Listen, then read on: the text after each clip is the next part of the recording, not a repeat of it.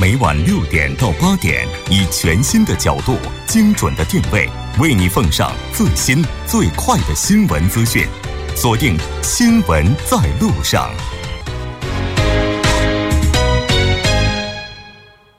好的，半点过后欢迎回来，稍后为您带来我们今天新闻放大镜的第2部分，之前是广告时间，广告过后马上回来。好的，欢迎回来，回到我们今天新闻放大镜的第2部分，继续和来自德山律师事务所的郑然浩律师以及来自首尔科学综合研究生院的黄飞教授一起来聊一聊金英兰法实施后的秋夕这一话题。如果您对我们今天的话题有什么想法，也欢迎您参与进来，您可以发送短信到井号1013，提醒您每条短信通信商会收取您50韩元的通信费用。另外您也可以在 YouTube 上搜索 TBS EFM， 在收听 Live Streaming 的同时点击对话窗参与进来。那刚才呢，我们提到了说这个如果违反条例的话，您可能会受到一些惩罚，但不知道郑律师哈，就是在这个条款当中有没有说我们就可以随便送，要不受这个限制，就哪些人他们可能会不受限制呢？这个金英兰法里面有详细的规定，大概是8个例外规定。这得记一下。8个例外，这其中有简单介绍几个。第一个是工作人员，说是公务员在外部进行什么授课啊、讲演而获取的一个讲演费啊、授课费，这个有些限制。但是基本上大超过这金融法的一般规定。第二个是公共机构，比如说首尔市这个给予公职下边的一个公务人员，或者是首尔市的市长，也就是上级公职人员以提一些鼓励啊还是奖励为目的，而下级公职人员提供的一个财物，这个是没受限制，奖金之类的啊，对。还有第三个呢，这个公职人员的亲属提供的这样的财物，这个是没关系。比如说父亲，这个给孩子，公务员的孩子啊，送礼也好，给钱也好，这个是没受限制的。还有其他呢，这个公职人员他肯定有什么加入一个校友会啊、同商会啊，或者是社交会啊。有的时候这个宗教团体或者是这个社会团体共同一个活动的有这样的机构里面的，这个机构按照自己的标准来提供财物啊，就是这个时候没关系啊，不是这个公职这个团体啊，校友会发各自己的一个校友这个纪念品还是什么钱也好，这样的这个是不受限制的。还有这个。同一个组织的，比如说校友会啊、同商会啊，这个会员之间的关系啊比较长期，是吧？保持比较特殊的这个关系嘛。这样的时候，比如说这个公务员的比如说就遇到什么困难啊，什么得了疾病啊，还是灾难呐，那么个时候，其他一个会员送给什么这个金钱呐、礼物啊，这个也是不受限制。还有其他这个，比如说公职人员呢，在自己的一个职务关联的正式活动的时候，主持人，比如说这个大会的这个活动的主持人给这个参与的这个公职人员发了一个什么交通费呀、住宿费呀，或者是食物等等财物，这个不受限制。还有什么这个？为了向不特定多数人的这个散发的纪念品呐、或者是宣传品呐、或者是通过一个抽奖获取的一个奖励啊，还是商品，这个也是不受限制的。还有其他这个法律规定或者一个一般社会的一个这个常规上所允许的这个财物，这个也是不受限制。不替特定人群发放的这笔钱，如果要是有暗箱操作的话，这可能就会滋生腐败了。还有一个就是亲属之间的这种赠与的话，那在韩国法律当中，如果要是这个金额过高的话，似乎就涉及到另外一个税了吧？就是赠与税啊，这个和这个违不违法这个是没有关系的，这不是违法的。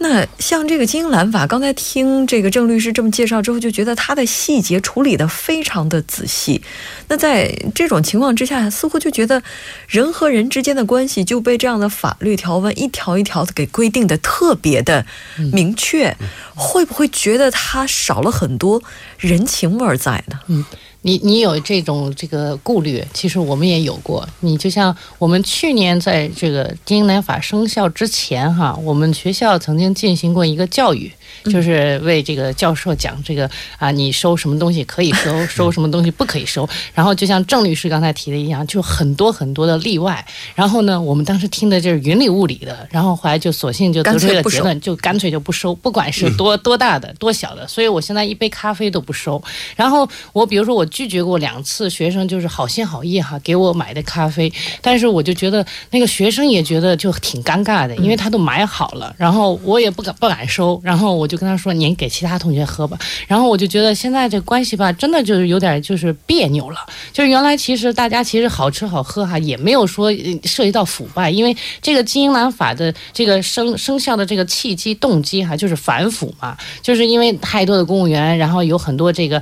有一些私下的这种贿�赂的问题，但是有一些这真的是规定的是不是太严了，有很多就人就觉得说你虽然社会是公正了，然后但是呢这个人情味确实是也减少了，然后呢有一些这个而且你说他 不想腐败的，就是他想腐败的，他想去捞关系的人，他可能会通过通过其他的手段然后再去套近乎，就是不知道他是不是一个有效的防止腐败行为的一个好的一个法律了。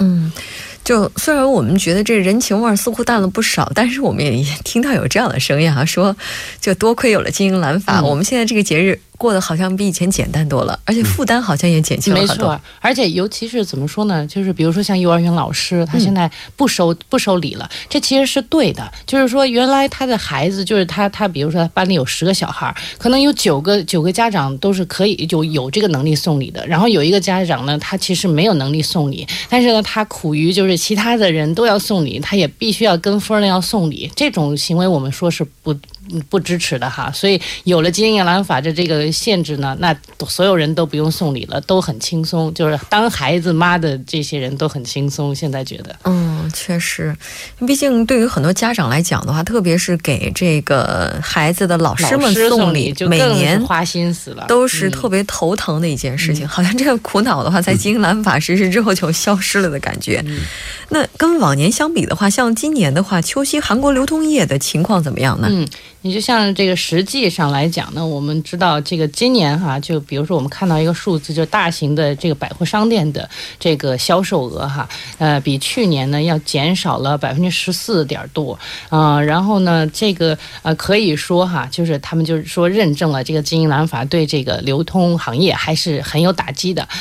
特别是就是对于传统市场，我们说就是有一些这种原材料方面的，因为我们可以看到有两方面，就是一般 你说中秋准备要准备家里吃饭哈，然后你原来有一些收礼的话，它其实一些加工品，然后呢你可以去加工成这个食物，但是原材料市场就是这种传统市场它其实是你需要去购买的，所以呢基本上这个长假，而且我们昨天也谈到了，就有很多这个中小企业就是已经青黄不接的原因，就是因为它太长了，而且有很多这种直接的原材料呢其实现在这种大型的超市啊便利店都能轻易的购买到了，所以 这些传统市场据说这个销售额骤减了50%，这个是很厉害的一个事情哈，就原来中秋节是没有想到会这么惨淡。然后但是反过来想哈，就是现在因为中秋呢，因为我们也知道韩国是要祭祀的，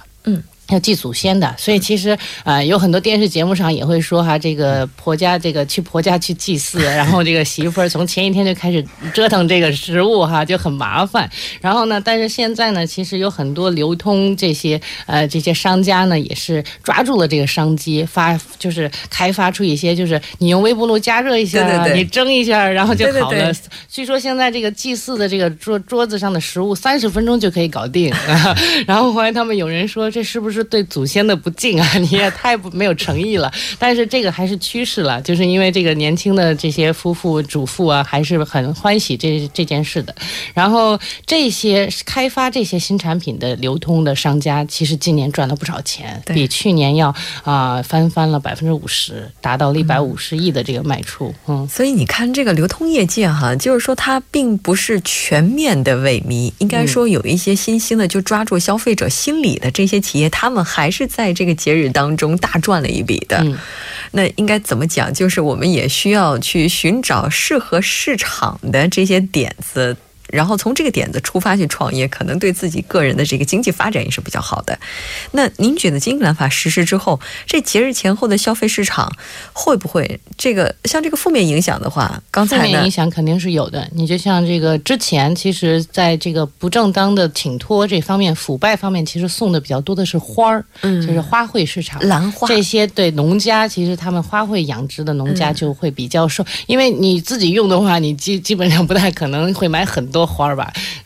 但是另外呢，我们看到就是因为有一个金额的限制，5万元以下的这种 package 越来越多了。我们会发现这个基本上有1900多种这种，就是你任可以选择的这种5万元以下的，就是不超越这个违法范围内的。所以呢，基本上这些礼物啊，比去年同期要增长了26%左右的销售额。也就是这些其实还是有很多人会买的，但是因为它整体的单价下降了，所以这个流通业还是受到了一点这个冲击哈。另外一点就是这个线上的购买比去年的这个销售量增长了395%，也就是翻了4倍。也就是之前其实大家可能去百货店，然后去线下的马特，然后去购买、去预定，然后呢这些马特去送，然后现在就直接在网上订了。因为这个也反映出就是大家可能都买自己的了，也不买别人的了，也不去送礼了。对，这个不知道大家有没有这种感觉，就是特别是节前的那段时间啊，9月30号之前的那一周的时间，之前都很忙的，道路交通的拥堵现象真是太严重了。而且路上的话，各种物流的车辆一辆接着一辆的过去啊。应该说前一段时间这物流小哥也是都非常辛苦的。我们看到有这样一个报道说，跟上一个春节比起来，今年的中秋节啊，市场上就是购买5万元以下礼物的人要少了很多，就买10万韩币以上礼盒也是成为了购买的一个主流。那有人就说这就是一种消费心理的复苏，也有人说是金兰法开始出现钝化。我不知道两位是怎么看待这个说法的？对这种现象也是议论纷纷的。但是我想这个我的一个感觉上，想到了这个3个问题了。第一个问题呢，这个请托禁止法实行以后啊，肯定送礼的一个范围大大缩小了，是吧？缩小了，这是自然的。那么这个反而提高购买这个礼物的这个能力也是提高了。我这个范围以前发了10个，已经是缩小5个了。那么这个我这个购买的这个能力啊，已经大大提高了，肯定这个是还有一个原因呢。另一个原因呢，是现在我们韩国整个这个经济实力啊，两极分化比较明显啊。那么这个以前有这个高收入群呢，在百货商场等店这个购买比较高档的礼物，以前也有过，但是相对来说，这个低价的一个礼物销售量大大减少，就这么个原因。还有第一个原因呢，这个自此我们这个韩国有史以来最长的一个黄金假嘛，10天啊，黄金假，所以这个很多人，特别是年轻人也好，这个好几个人呢选择海外旅游啊，是吧？海外旅游的话，这个可能这个对自己的一个母亲呢，还是这个人呢，家族有些这个亏欠。所以这个弥补这样的自己的一个这么心理状态，这相当于像样的东西啊，这个送，然后他这个走了，还是可能这样的原因呢比较多啊。但是这个我个人认为啊，这个该现象的主要原因呢，在于其他特殊情况。这么刚才我提的这3个特殊情况，应该与这个国民对请托金子法的认识动画这个跟没关系啊，跟这个没关系了。我觉得这个问题你可以怎么看呢？就比如说最近哈，我们有个数字说这个韩牛的这个Somerset，也就是礼盒包，然后比去年同期卖出增长了50%左右，增了。哎，也就是说其实呢，你去买这个5万元以下的韩牛，你会知道其实没办法去送礼的。 所以呢基本上所以去年韩牛这个韩牛农家其实打击是比较大，然后呢但是今年其实刚才郑律师也提到有一个长假，然后其实我觉得这个礼盒的自用的可能性会增大，然后呢因为你3万元以下5万元以下的基本上都是一些调味料啊，或者是这个洗发水，或者是日用品哈，然后或者是这种什么火腿肉啊，就是你没办法自用吧，你自己又没办法中秋节的时候就吃火腿， 然后吃拉面，对，所以说基本上你5万元以上10万元左右的韩牛的这个基本上我觉得是自用的可能比较多。 是，其实我觉得刚才两位基本上就提到了所有可能出现这样一些问题的原因哈，也就是说我们购买礼物的总量就是这个个数是减少了，但是这个总价格的话可能就会上去了。那不管怎么样的话，应该说这也应该是一个好的现象吧，因为毕竟当我们送礼的这个量减少的时候，如果价格也往下跌的话，对于这个商家来讲，这打击有点太过于致命了。另外一方面，我们也了解到韩国政坛也是 为了刺激内需考虑到韩国国内像这个农需水产业的不景气，为了要改变这样一个现状，要修改经营法。哎，这是真的吗？有可能会修改吗？有这样的说法，还是这个草案已经这个提议了，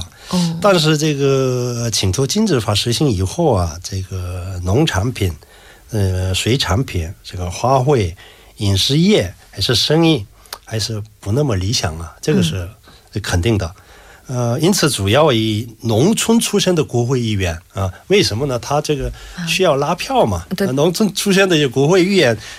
为中心呢，主张礼物的这个上限这个现在这个3万5万嘛，上限放宽提高有这么个主张。但是这个为了刺激内需而修订法律的这样的主张呢，我觉得这个本末倒置，这个太 只看了表面上的现象，为什么这样说呢？这个这样的主张呢，根本否定打造健康社会的请托禁止法的立法宗旨啊。这个该法实行之来不到一年了，已经是吧？不到一年的情况下，这是民调节目70%以上的这个老百姓支持 这个改法了嘛，是吧？这么个情况下，您这个修改这样的规定，那不容易了。我个人认为啊，也许和改法实行之间的直接关联性，我觉得不那么大。啊，为什么这么说呢？如果一小部分肯定有关联性，是吧？一小部分肯定有关联性，但是可能是这个呢，当事人的心理状态 压力，哎，这个我送礼还是不送礼，受礼还是这个不受礼，受礼还是这个不受礼。这个是很犹豫了，是吧？很多的时候，哎呀，这个犹豫不决了。所以这个个人的一个心理状态来造成的。如果他完全了解这个法律规定的话，毫无疑虑的就是送礼的送礼，受礼的受礼，这是没大的没什么问题嘛。所以我指的是这个价格的一个上限 不是这个重要的因素。那么就现在目前我们这个支持率这么高的，那这部法律能这个修改吗？这不可能的啊。那有人说既然法律修改不了，我们就把额度修改一下。 其实刚才郑律师也提到了，说目前这个额度它认为是比较理想的。我觉得不是额度的问题，我觉得就是说你原来比如说公务员吧，你都是靠着收礼来吃韩牛来用你自己的这些用品，用这个家用用品的，那你现在就要自己去买啊，这个是很正常正常的，你自己过日子你需要什么你就去买就行了。这个并不是这个金额的问题，而现在其实有一部分要改这个法律的人呢，他的声音就是说，因为它有一些这个农家呀、啊，或者有一些这个上流的农水产品的这些这个生产源，好像现在卖出销售业绩不好啦，然后呢，你们需要政府需要解决这部分人的问题啊。但实际上，我觉得这也是一个产品竞争力的问题。那如果你的产品有竞争力的话，那你这东西好的话，我愿意花钱，我愿意自己来消费，那是可以的。因为你像这次长假就肯定体现出来这件事情。我希望我去吃好的韩牛，那我就自己去买啊，我不用等别人去送啊。所以这个消费市场，我觉得是在渐渐的成熟，尤其是金银兰法一出来以后，我们倒反而会认清这件事情，就是啊，我们自己消费就可以了。然后这些性价比好的东西，它肯定还是要物有所值，它还是不能降到5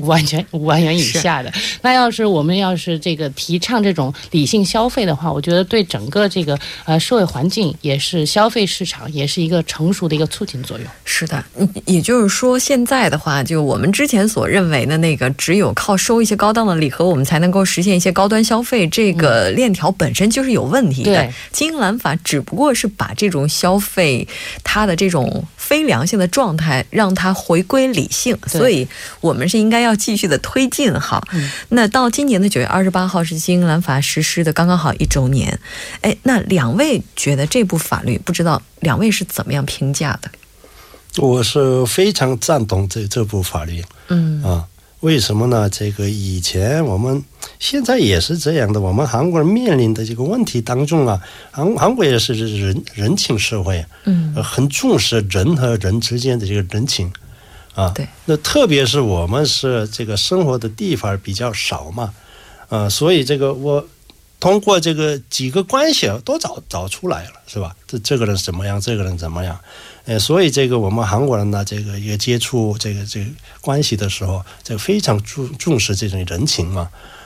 就是所以在这么个情况下，不得不有什么节日啊，还是有喜事啊，还是这样的时候，找他上门拜访送礼，这样的是就比较正常的。但是我们现在社会变了，这样的现象带来的负面影响也大这个增加了，所以我们不得不这个改善这样的这个恶习。对。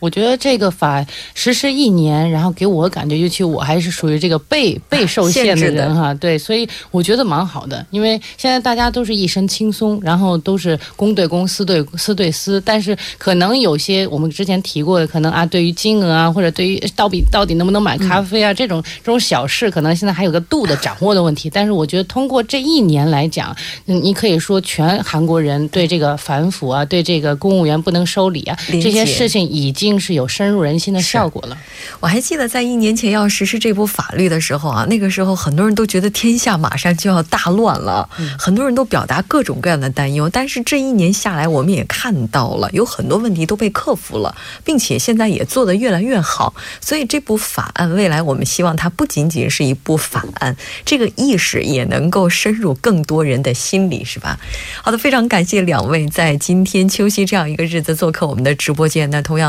今天我们的郑律师也是感冒了，带病来参加我们的节目，非常感谢。那非常感谢黄培教授在阖家团圆的日子里做客直播间，我们下期节目再见。再见，祝大家中秋快乐，再见，再见。好的，稍后我们来关注一下这一时段的路况、交通以及天气信息。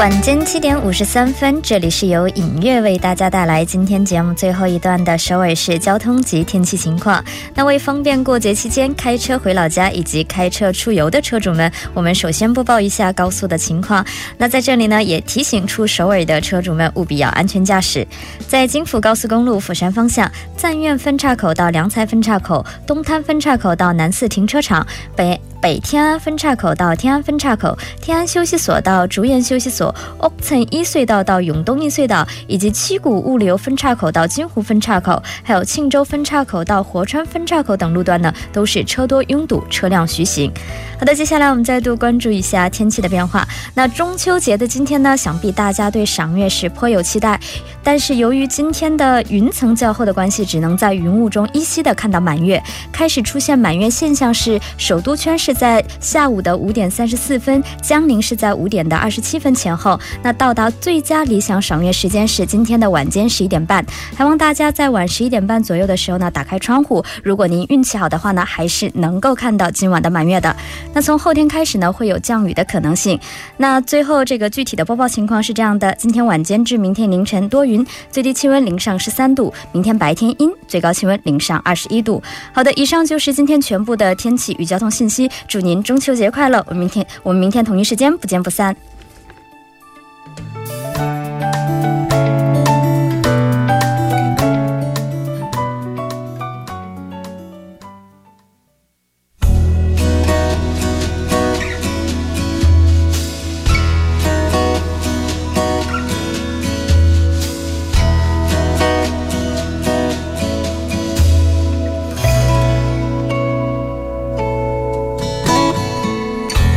到这里我们今天新闻在路上2小时的节目马上就要接近尾声了， 最后依然为您带来我们今天的结束新闻。 有这样一个13岁的女孩子， 她帮助环卫妈妈扫街6年， 被评为全国美德少年。 那她从 7、8岁的时候开始呢， 就帮着妈妈做家务，煮饭洗衣服打扫卫生样样都干， 并且主动的和妈妈扫起了马路， 而且这一扫就是6年。 一个13岁的女孩子用稚嫩的双肩， 也是陪着妈妈挑起家庭的重担，诠释了 向上向善的美德， 值得我们每一个人去学习。 那到这里我们今天的节目就是这些了。 最后节目组制作人范秀敏， 作家金勇引乐， 祝大家拥有一个美好的秋夕夜晚。我们明天晚上同一时间再见，我是木真。